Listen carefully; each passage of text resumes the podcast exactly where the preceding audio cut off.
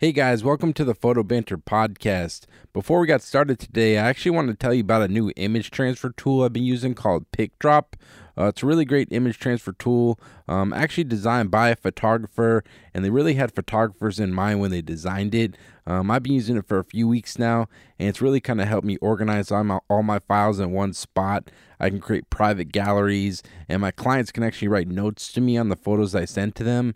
Um, so, like I said, it's just kind of helped me kind of streamline my business, keep everything organized, and just communicate much easier with my clients. Um, I can't recommend it enough. For years, I was just using kind of zip folders and Dropbox and WeTransfer, but with uh, PicDrop, they really they they understand what photographers need and really designed this like really good product.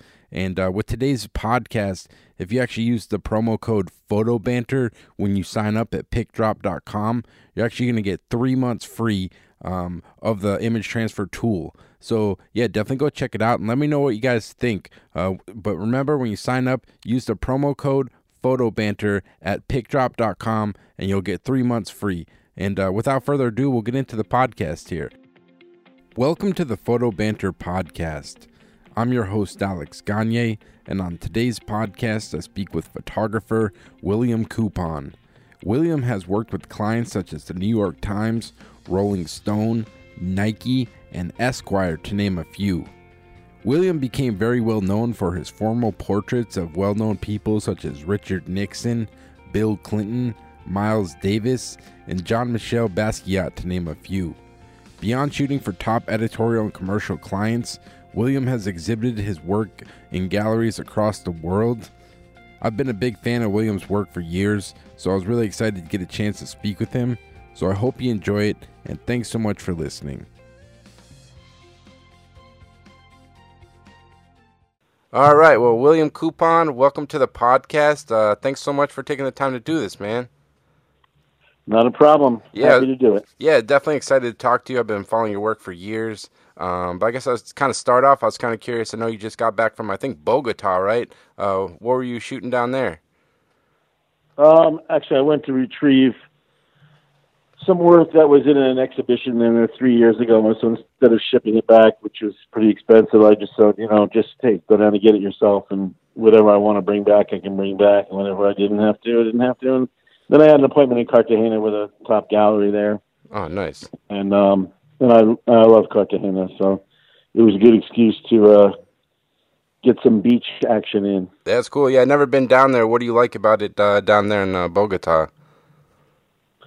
Well, more Cartagena. Cartagena. Um, Bogota is really more of a commercial center, but Cartagena is more of a colonial gem, and it's uh, impressive colonial architecture and vibrant, and it's there's- it's beach and the and the the buildings are so well maintained. They've been, you know, really really well done. It's just a beautiful. It's just it's all about beauty everywhere you turn. Mm. Bogota's another story. Bogota is like it's like the biggest residential large city I've ever seen. It's there's not there's not a very big center city, Yeah. but it's so residential. Um, basically, in the '80s, mostly I guess people '70s and '80s with the um, cocaine traffic, the uh, people in the country were forced to flee from the narcotics trade, and they and they basically entered Bogota, and the the, the city exploded from that point. Damn, that's wild. And was that kind of the first time you've been showing your work down there in galleries, or is that something you've been doing for a while? No, I just it was a it was a uh, show I had uh, three years ago in, under Oh, under the uh, under the uh, jurisdiction of a of a of a fashion magazine. I met this owner of a magazine and uh, got a fair amount of press. And uh, there's a pretty pretty nice uh, art scene going on in Bogota. Hmm. It's kind of like kind of like New York in the '70s or something. Oh wow, that's really cool. Um, I guess just to kind of go back a little bit, I was kind of curious, like where you grew up and like how you kind of get into photography initially. Well, raised in uh, born in New York, but raised in Washington D.C. and and suburban San Francisco. Mm. Um, I went to Syracuse University and um, was a floundering, terrible student. And I was at that time I was thinking I should be an actor. Yeah. But I I came to, I got to New York after school. Um, saved enough money working as an ice cream man to get to New York, and I um, wanted to be a, a musician. But that was soon uh, da- um, dampened by my real by my certain sense of realism that I wasn't going to be good enough in the music area. Yeah.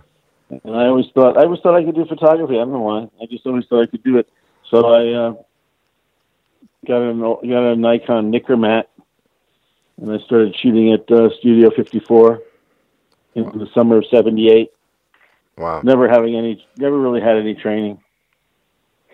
And then I gravitated towards uh, a, a, another club at the time called the Mud Club, Mm.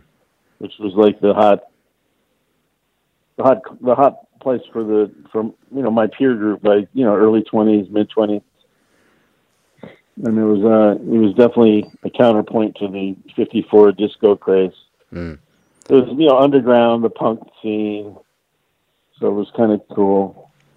What was it that you kind of you're just, just kind of photographing your friends and kind of the music scene pretty much when you kind of started out the mud? Yeah, exactly. Yep. mm-hmm. Just you know, they had they had these they had these funny event nights, you know, pajama club night or whatever, just crazy, you know,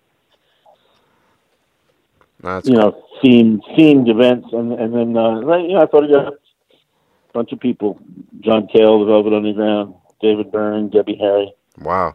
Chris Stein, Chris Stein, and uh, a bunch of other. And then I wound up shooting uh, artists, you know, uh, Keith Haring and Jean Michel Basquiat. That, and um, just so I, I had my I befriended the owner. He gave me a show, so I had my work on the walls at the Mud Club, and, and they took no, a lot of the record companies took notice. So I started getting album covers. My first color job, in fact, was shooting um, Bette Midler. Wow, that's pretty amazing. So you kind of this you before you moved to New York, you weren't even you had never picked up a camera, and you kind of this moved to New York, picked it up, and sounds like it moved Virtually, pretty quickly for you. Virtually. This kind of getting into show. yeah, no, it was a complete, uh, complete no resistance uh, upward thing. Uh, you know, it it, uh, it was it was a lot of fun. I mean, I you know after the after the mud days, I decided I'd get more national, and I I started working for national magazines, Esquire, um, New York Times, Time magazine. And I started you know developed quite a repertoire of you know of uh, editorial work, working for all the magazines that I always wanted to work with if I were to do this photography. Yeah. And uh, that that worked. And then in, in '85, I did a poster, and I said, "I'm going to do advertising." I had a little sports car at the time. I had an assistant. And I we went up and down Madison Avenue and dropping off this was what was eventually going to be a pretty classic poster of 56 images Mm. in a grid. So I I uh, started getting advertising work, and That- all of a sudden my day rate went from 300 to 3,000, and I was like, "Wow, this is really great." Yeah. Yeah, because, like, was there, like, a point, like, you thought you could, like, make this a career? Like, or did this all kind of, this kind of organically kind of come together for you pretty much? Like, you're shooting at the Mud Club. When did you kind of feel like you, was there, like, a point where you needed to, like, build a portfolio to show to these magazines? Or did this kind of all kind of, Yeah, you were always you're always getting portfolios, sending them to. Well, you know, the portfolio thing really wasn't a big factor until I started advertising in '85. mm, Uh, I I had been getting enough tear sheets from magazines up until then that there was most you know most magazines started to get to know me. In those days, it was not like it is now. I mean, are you are you, you a photographer? yeah. I mean, it's hard. I couldn't imagine starting it today. I mean, it isn't the same climate at all. No. I mean, back back in those days, if I, you know, I, I used to just say if you were available and you were half decent, and you'd get a lot of work. Damn. And that's kind of that's kind of where I was at. I mean, there was a lot of work for everybody. Hmm. Um, I, I, my, I mean, one of my favorite stories is, uh, you know, if I walked down Park Avenue, I, you know, I was at, if I went to two Park Avenue, I said, "Oh, Robert Priest, the art director, is there from Esquire. I'm gonna, maybe there's something he can give me." So I would just go up, say hi to Robert, and he, he'd say, "Hey, um, William, we got a got a shoot coming up. How would you like to shoot Joe Biden?" Damn. So I go to DC, and in those days also you'd have an assistant. You're shooting analog, so you'd have, um, you know, there was there was a fair amount of expenses involved, hmm. which really kind of dissipated today too. And then, and, hey, back in those days, you know, you do stock photography. You'd have your file, and as your catalog grew, you'd have X amount of images that people would, would want us for resale. Mm. So you'd have what's called a research fee. You dig out you dig out your file, you take the chromes that you selected, put it in a folder, and FedEx them off, and uh, you know that you get their FedEx number, and you put it in. If you don't use anything, it'll be a hundred and twenty-five dollar research fee. Oh wow, that's bad. so you get one hundred twenty-five bucks without even having to do anything other than sending chromes out. Damn. That's pretty amazing. And you know, kind of looking at the work on your website, your Studio 54 photos, it's kind of like um, like documentary style photos, and and then you kind of got really well known for your your portraiture, like almost kind of studio uh, style. Um, how did that kind of come about? Like, you were you this kind of, were you shooting portraiture at the same time, or did the portraiture kind of come later for you? Well, it was you know I, I only I shot for three weeks at Studio 54, so. Mm. I think it, I think I was always I always knew that I that I had a leaning towards doing the formal medium shot portraiture, so I quickly got into that. Even though the Studio 54 pieces are somewhat portrait-like because they're they're kind of silhouetted. There's they're a lot like portraits, a lot of them, but not anything like the formal studio portrait. Mm. So so it was like soon after that. It wasn't there wasn't much development time. It was just like I decided I'd get this piece of Belgian linen and I'd um, bring it down to the Mud Club. I was living a few blocks away, and I um, just started uh, shooting in that format. Yeah, it's pretty amazing because you you came like really well known for that like style. Um, that you photographed, I think, what like four, four, three or four presidents, like countless celebrities. Um, did that kind of style? Did like editors and stuff, magazines, just kind of react to it pretty quickly and just kind of keep asking for it, or is it just something you kind of always would do? Just kind of bring that background on every shoot, or how did it become like kind of well known? I guess.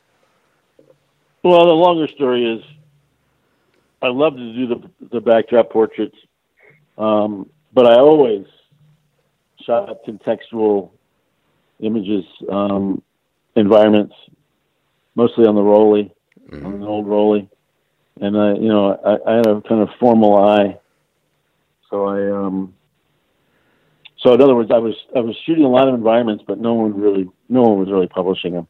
Mm. Um, people started really liking the backdrop portraits, so I, I really got much more, um, you know, in demand for doing those. Yeah. Did you ever feel like did you ever get like burnt out on it, like you wanted to do something else, or did this magazines just kind of keep asking for it, or is it this kind of something you always in, enjoyed? Oh, they asked for it until until the style, you know, got. Uh, let me hit my thing off. No worries. Emails came in. Um, yeah, no, I mean, I just I just always loved it. I didn't care what anybody told me. I was a, I was obsessed. You know, mm-hmm. I just kept kept doing this that style, even though you know 10 years, 12, 15 years afterwards, people say, hey, would you do something else? Uh, not, not art directors, I mean, more colleagues. Mm-hmm. I mean, it was more, uh, to be honest with you, I always perceived it as more out of jealousy because I, I, I always really enjoyed doing it. In fact, I just had a shoot on Friday.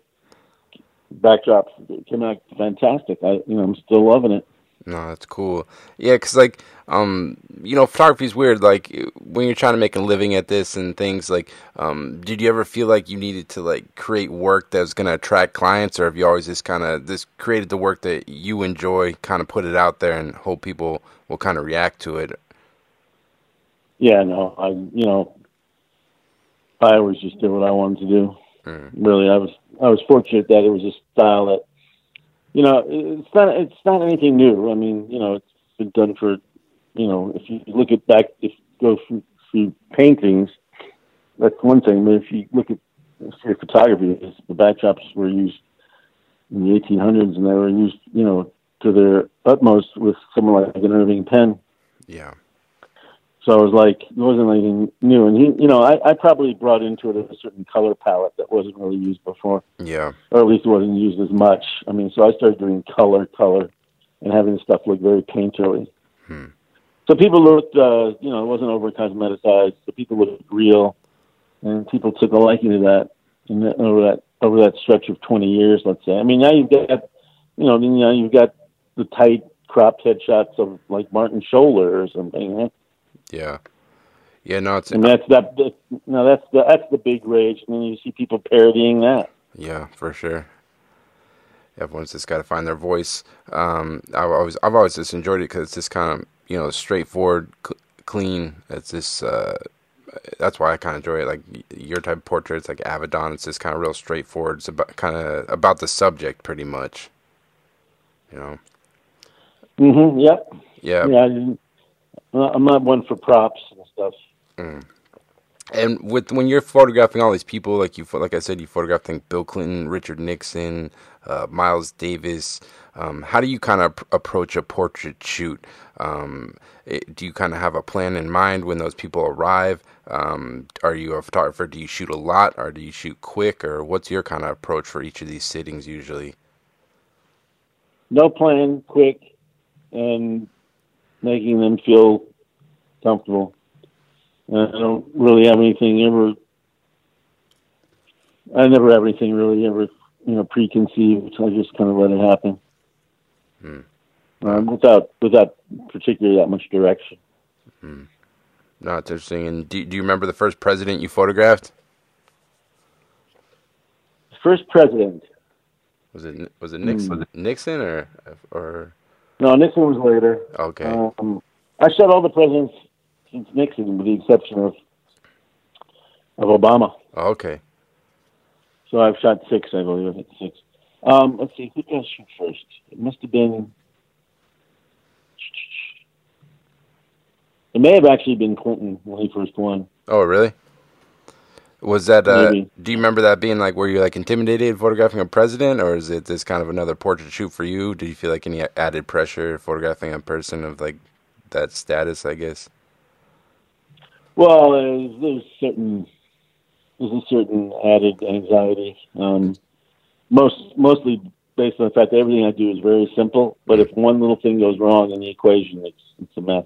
Yeah. So if, if there's anything wrong with the filtration or the the lighting, or if there's some some glitch in something, and you know, I've got of course you got backup equipment and everything, but it's just you know, it's just uh, added pressure on the president. You can't make a mistake. Mm. And I've only I've only had a couple of errors. oh, really? Errors and- Oh yeah, Steve, Steve, Steve, Steve Pratt, our mutual friend. He, he he told me to ask you this question. I don't know what it means, but he told me to ask you if you've ever forgotten your camera for a shoot. I don't I don't know. He, he must he must have been we must have been on the same wavelength. Yeah, I mean I I was actually shooting in Studio 54 and I was out till about six in the morning, and I uh, had a shoot the next day up in Stonington, Connecticut to shoot uh, Sergio Franchi. He was a famous singer at the time. Wow. Forgot to bring my camera. So what do you do? You showed up there. You got no camera. What did you? Well, the weird thing was a Sunday, and thank God he had he had this antique camera collection, Wow. and one of the cameras was 120. so I didn't have a didn't have a sync on it though, so I I just kept using long exposures and having my assistant just pop the button for Damn. the lighting, and it actually worked. So Oh, thank God. Holy shit! I guess you probably never made that mistake again, right? Uh, then I, then I, I did start experimenting with it. I shot uh, I, I shot Arthur Ashe in infrared film. Oh, really? Yeah, the problem is he came out white, Oh, yeah, yeah. Interesting. So they, it was rejected. Those are the only two times I've had crazy, crazy things with that. No, it's interesting. And uh, you know, being that you photographed a lot of politicians, I was kind of curious. Like, have you ever felt like uh, conflicted, like you didn't want to photograph someone, maybe because you didn't agree with them politically, um, or is it you feel like you you take that out of it as a photographer?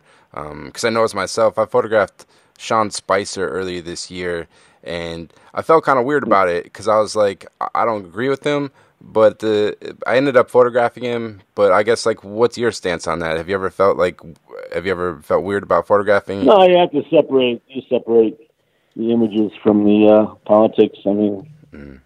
not like you has to be you have to document or depict the person you want you know has to endorse their policies or anything. Mm-hmm.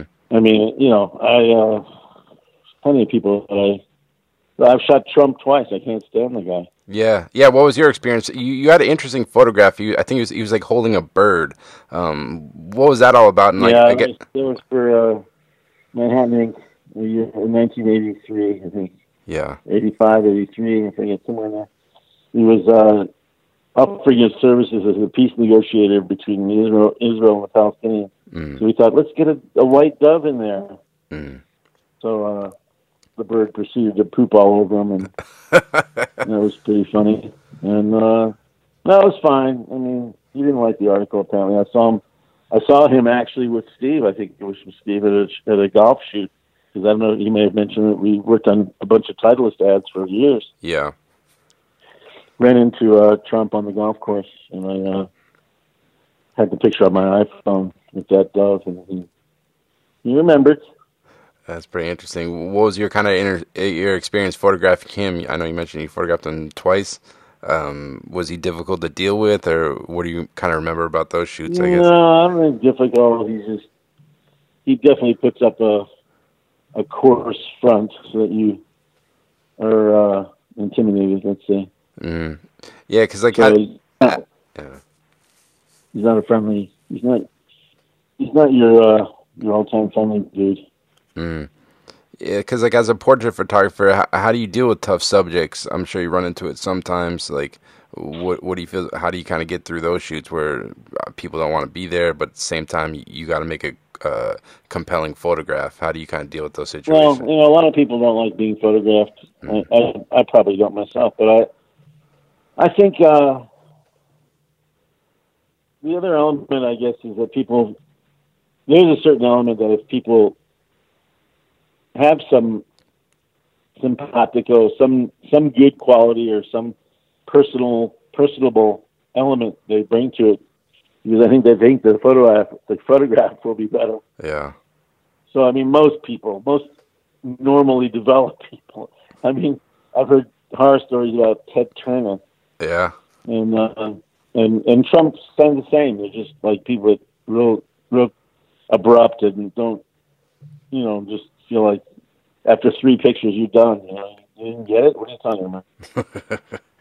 Yeah, yeah, no, it's, it's tough.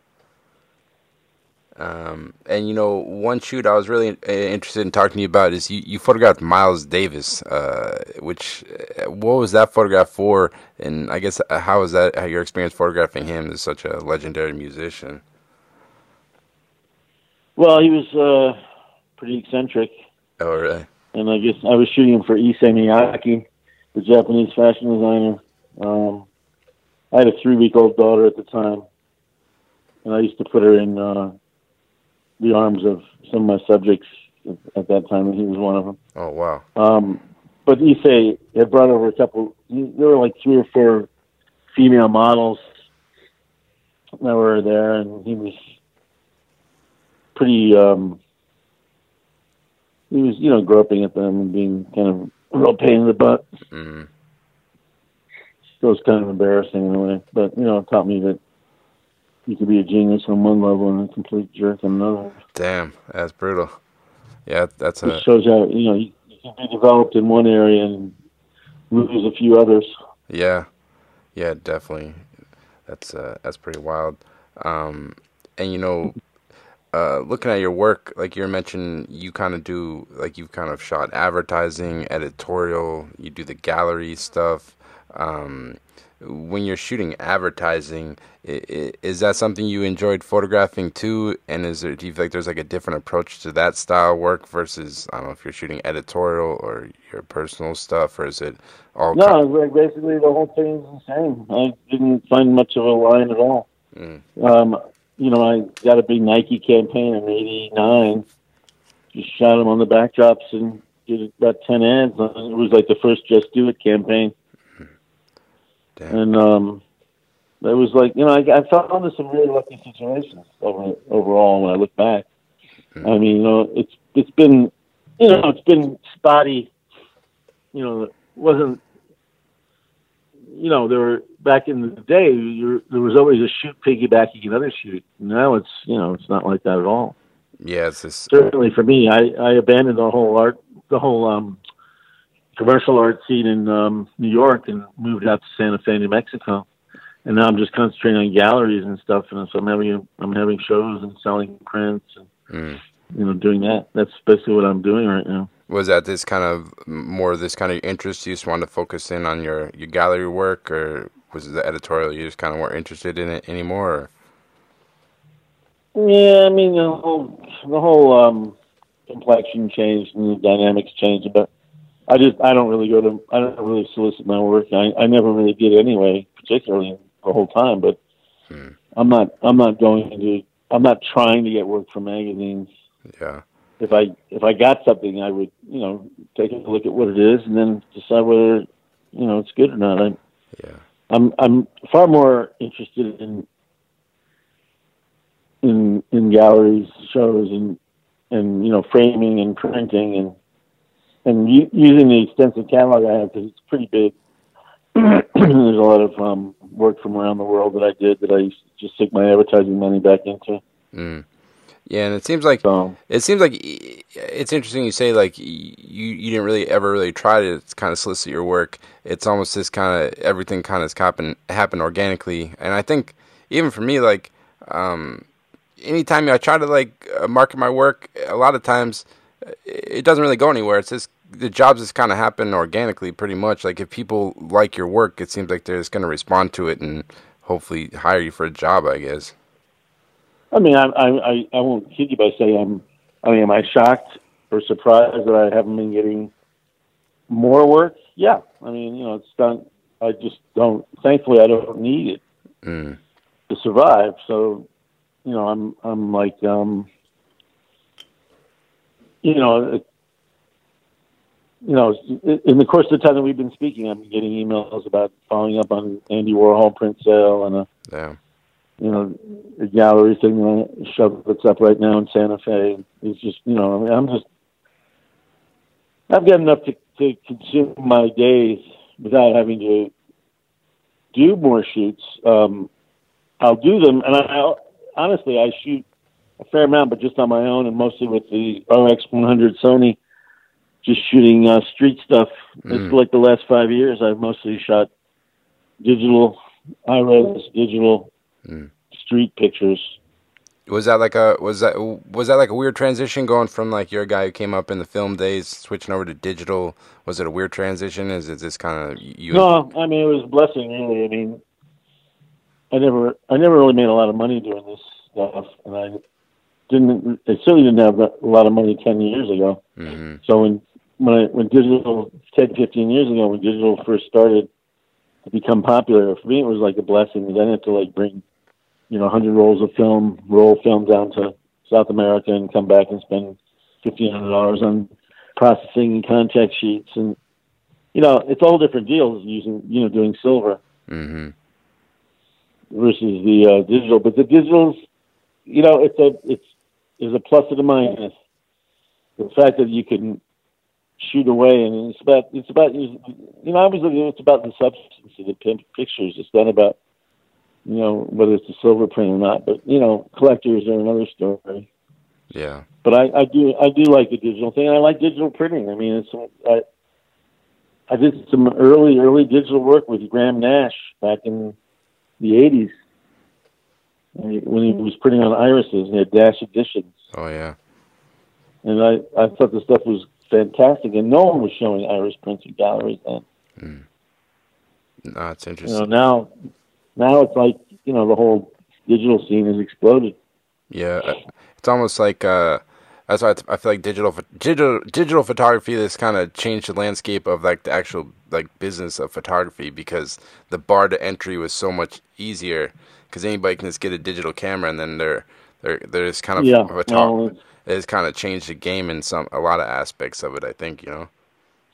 Even the iPhones have got some pretty damn good quality. I use it quite a bit. Oh yeah, it's great. It actually it it can do some stuff my like my freaking four thousand dollar camera can't do sometimes. It's crazy. You live you're in Boston, huh? Yeah, I'm in the Boston area. Mm-hmm. Um, and I saw. How'd you meet Steve? Uh, Steve, uh, I was a I was like a photo assistant on some Titleist jobs when I first got out of school for this photographer I worked for, and I just always kind of kept in touch with Steve. Um, but you guys worked on all the Titleist stuff together, huh? Yep. Yep. No, that's cool. And I saw um, yeah. what last year I think you published a book called Portraits, correct? September, I had a book come out. Did you get it? Uh, not yet, but I saw it. I was looking at it online. Um, but what was kind of your... Amazon? It's, it's pretty good. I'm pretty happy with it. Yeah, I'll post a link to it when I uh, publish the podcast. Um, what was kind of your uh, your goal with that book? Uh, did it take you a while to kind of edit it down from all your photos, or what was kind of your goal? yeah, it was it was tough. I had a lot of people. I could do a whole whole other book mm. of of that, but the first book has got a little bit more of an emphasis on the celebrities and the well known people, which I didn't really want to do, but I was persuaded by various people that that was the one I should do first. So yeah, I wound up doing it. What did you want to do? What was your initial? The ethnographic stuff, the tribal stuff, I wanted to do, but that'll be the next book or or the third book because I was on the phone today with another publisher who wants to do some stuff on the punk the punk stuff with me. Mm. That's cool. And like, what is it? What do you enjoy about like with this showing your work and doing the books and all the gal- gallery shows? What do you enjoy about it? What do you kind of gets you excited about that type of work? I guess. Well, it's nice seeing how you know how well stuff can be printed, and especially when it's printed digitally. Mm. So it's like nice to see stuff well framed in a gallery show. I have a show right now in Santa Fe. It's on jazz musicians, which you know is a small percentage of my work, but enough to do a show of about 18 piece, pictures. Mm. So worked out pretty good. That's cool. And like I know you spent years living in New York, and now you're living in Santa Fe. Um, what kind of prompted you to move to Santa Fe, and how's it? How, do you think it's it kind of changed your photography or your approach or anything? No, it's just uh, I just came out here and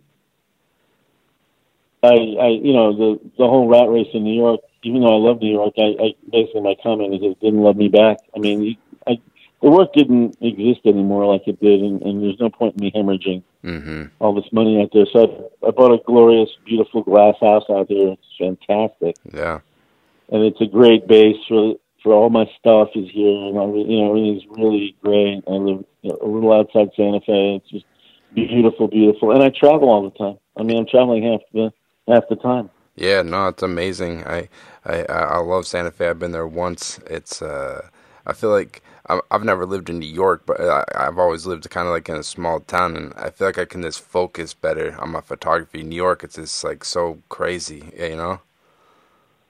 Yeah, no, it's just it's just the whole the whole work thing, mm-hmm. you know, contracted to the point where it wasn't really worth spending the kind of money that I, you know, that you need to be in New York to, you know, it's just I don't want to work at I don't want to operate at a loss. Yeah, for sure. And uh, so. Mm and you kind of mentioned it. Um, uh, you've kind of spent years photographing tribes. Uh, I think like New Guinea, uh, all over the world. Um, when did you kind of start working on those photos? Is that something you've been doing for years? What what kind of prompted you to start working on uh, that series? I guess. That was always um, that was always something I wanted to do, and started with the Mudd Club, just seeing subcultures and different small, you know, subgroups of people, and so I, uh, it was like February of '79. I think I went to Haiti. Did my first trip down there, and that was, you know, that started it. And when I went to the Australian government and got a couple tickets to go to Australia to photograph Aboriginals, and I we tried to figure out how either magazine could pay for some of it. Right, so I, I did 30 of those around the world. That'll, that'll be the next book. Damn, were like pe- people pretty responsive to being photographed most of the time, or did you have any pe- people kind of push back, or what was kind of your experience photographing all these different? No, it wasn't a problem until so really the very end. I started getting um, fed up. Some, you know, you know when you when you're paying, you know, sometimes you're paying people, and I hate that. Yeah. So it gets cheap. Yeah, yeah, it gets kind of. Uh, you know, it's not their own, your own merit. They're like, you know, it's more mercenary, and, and then you feel like you're being mercenary because you, you know, it's like it's mutual using, and I didn't, I didn't feel good about that. I didn't feel like I was using them, but then again, in a certain context, you are. Like, what am I? What what honesty? What what am I telling them? You know, I'm doing this for a museum. You know, in some cultures like, oh, a museum. It means I'm dead. Yeah. yeah. So like, it's, it, it was problematic. And I just I stopped it for a while. Actually, November of '74 during Thanksgiving, and I did a project, and I um, thought that was going to be the end. Mm. And you, And, uh, you still you still think you'll, you'll do a book with those? You think? Yeah, oh yeah, yeah. And I did a couple more projects in the last five years with that, but you know, it's not. You know, it's kind of the old thing. You know, it's you know, you, you can just look right out your back your back window, and you don't have to go to the far ends of the earth to to get something that's appealing or you know have have some sense of worth. Mm. And then the whole thing about travel work gets a little, you know, when I started it, there was it wasn't like many people doing it, and now there's you know proliferation of photographers doing doing it. So I feel like, you know, the sense of of the exotic, you know, it gets a little, um, you know, it's just it just gets a little tiring or something. Yeah, definitely. Like I've always respected the photographers that like this can make interesting work. This the stuff that's right in front of them. Like they didn't have to travel. Yeah, right. That's it. You know, that's what you got to think. You can't Yeah. you know, and so for a long time it was like, let's go to the, you know, uh, this remote area, uh, these remote people, and but it's, you know, there's something um, that can be said, and, and something bizarre about even just shooting Americans, you know. yeah. Because even like Country- the country's chance enough. Yeah, because even like what you, what you might think is like boring your, in your life could be really interesting to someone looking at your work. You know, like you might live in Iowa or wherever, but it's this all perspective. I think it's this because you're this used to seeing it on a day to day basis, but for other people, it's this kind of a different window. It's kind of interesting. You know. Yeah, well, like I think I remember reading a few years ago all these, these Vietnamese that are doing the meatpacking plants in Iowa. I was like that would be something. Maybe I maybe that would be fun to, if I were there or if I were to do something like that. But you know, there's just there's endless stuff to do, and there's most stuff has been done already. You know, so it's kind of um. I'm getting a little older. I got you know, I, I, you know, I've enjoyed doing the photos, but I, you know, I place much more of a priority on enjoying my life first. mm. You know, it's not like I mean, I even went ahead and bought a ticket to see the Rolling Stones. Oh, really? Damn, that, that's that's awesome. well, I got the upper tier. It wasn't expensive, but I figured it'd be the last concert. But you know, stuff I like to, you know, I like to do things for fun. Hell yeah, man! Let's keep it keep it exciting. Um, yeah, because like his photography, do you still get the same excitement out of it at all? Like taking a good picture these days? I know you've been doing it for a while, but like, is it still Uh, exciting? on Friday, I, it was awesome. I I photographed for an artist in residency program in Wyoming, and I shot their board members. And there was a combination of very wealthy oil magnates with artists, and it was fantastic. Yeah. Yeah, no, total fun. I mean, still very, very cool. No, it's exciting. It's always just like I think that's the thing about photography is just taking a good picture that you're proud of. Uh, that's the most exciting thing about it, you know. Yeah, Um, it's but great, a great uh, tool having a camera. It's amazing. Mm-hmm. And I guess just to kind of like wrap up, like uh, you've been a photographer for a while. You've done like a lot of amazing stuff. Um, what advice would you give to younger photographers, um, kind of getting into photography? I guess. Well, just maybe what I did for myself. Just think for yourself and don't, you know, just try to experiment with a with a vision that that that suits your personality and hopefully, uh, you know, economics will follow you. You don't have to follow it. You know, you don't have to follow money. Mm, Money can follow you if you do what you want. yeah. It, you know, a certain amount of luck involved. Doubt. Yeah, no, definitely. I think that's good advice. Is shoot what you want, and hopefully some stuff comes your way. uh, But uh, William, man, I can't thank you enough. Like like I said, I've been following your work for years. Uh, been a big fan, uh, so I can't thank you enough. Thanks, man. And for uh, people listening, like, where's the best place to check out your work? I think you got. Um, your... well, just my website, williamcoupon.com. Cool, perfect. I'll I'll link it. On, I'll link it on there, and people can go check it out. Good enough, man. Alex, I'll talk to you soon. All right, take care, William. Thanks again. Hey guys, I hope you enjoyed the podcast today. I actually wanted to tell you about a new image transfer tool I've been using lately called PicDrop. Uh, it's a really great image transfer tool that was actually designed by a photographer, so they really kind of understand what photographers need when they're sending off their files to their clients. Um, I've been using it for a few weeks now, and it's really just kind of helped me stay organized. And it, I can create private galleries for the different assignments I'm working on when I need to send them off to my uh, clients and editors and whatnot that I'm working with. And they can actually write notes on the photos I send to them. So it's really just kind of, like I said, this kind of helped me stay organized and communicate much easier with my clients. And I, have really enjoyed it. And uh, actually, with today's podcast, if you enter the promo code PhotoBanter when you sign up at PicDrop.com, you're actually going to get three months free. Um, so definitely go check it out and let me know what you guys think. Uh, I really enjoy it. Can't say enough about it. Um, but remember to use the promo code PhotoBanter when you sign up at PicDrop.com and you'll get three months free. And also, I just want to give a big thank you to our guest, William Coupon. Um, this is a big fan of his work for years, so I can't thank him enough for taking the time to come on. Um, that guy's done so much over the course, course of his career. Uh, this amazing work. Uh, but definitely go check out William's website at williamcoupon.com as well as his Instagram at williamcoupon. Lots of amazing work up there. And as always, I'll be having weekly podcasts every Monday on iTunes, Spotify, Google Play, as well as on my website, alexgagnephoto.com, and on my Instagram at alexgagnephoto. Um, so thanks so much and take care.